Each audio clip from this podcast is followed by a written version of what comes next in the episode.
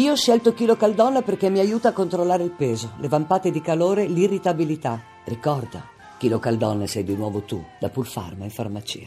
Voci del mattino. Iniziamo subito dall'estero, andiamo nel Nord Irlanda perché il Partito Democratico degli Unionisti avrebbe vinto sia pur con uno stretto margine le elezioni. Il Partito dei Protestanti, il DUP, avrebbe ottenuto un solo seggio in più.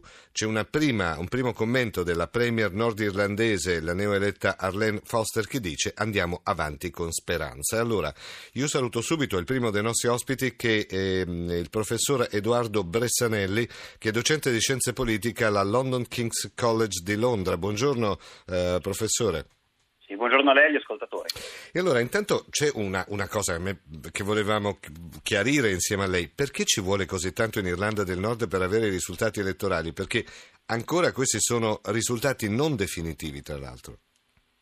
Sì, in realtà stiamo arrivando verso la proclamazione definitiva dei risultati, ma il motivo per cui ci vuole così tanto è che il sistema elettorale è un sistema proporzionale molto complesso, per cui vanno ridistribuite le preferenze e quindi il conteggio prende tempo. Ah, ecco perché poi in fondo sono 1.250.000 elettori circa, quindi comunque un numero relativamente piccolo.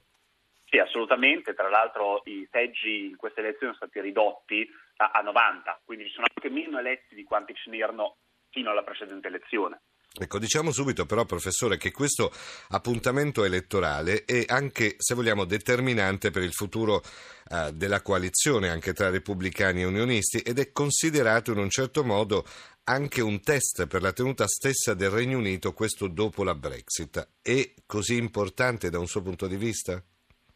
Beh, è molto importante internamente ed esternamente. Internamente perché sì, il governo precedente, queste sono elezioni che sono state chiamate perché il governo era caduto a causa di un tema in fin dei conti minore, era una questione di incentivi su un programma di energie alternative, di politiche energetiche.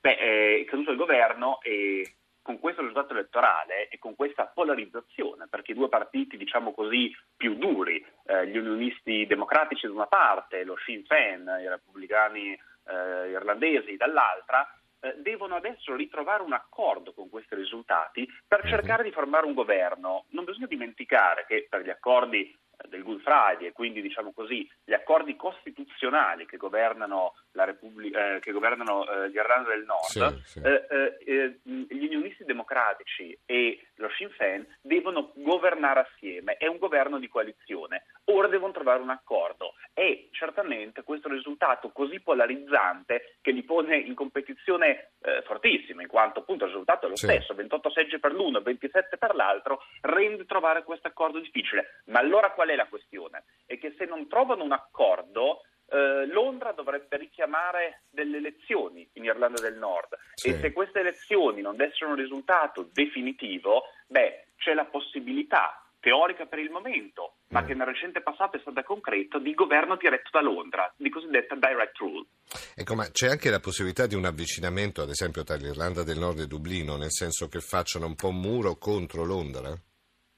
Gerry Adams, che è il presidente dello Sinn Féin, dei nazionalisti irlandesi, è stato molto chiaro su questa prospettiva. Sì. Ha detto questo è un voto contro la Brexit, questo è un voto che rende il referendum, un altro referendum nell'Irlanda del Nord per una riunificazione con la Repubblica d'Irlanda, più vicino.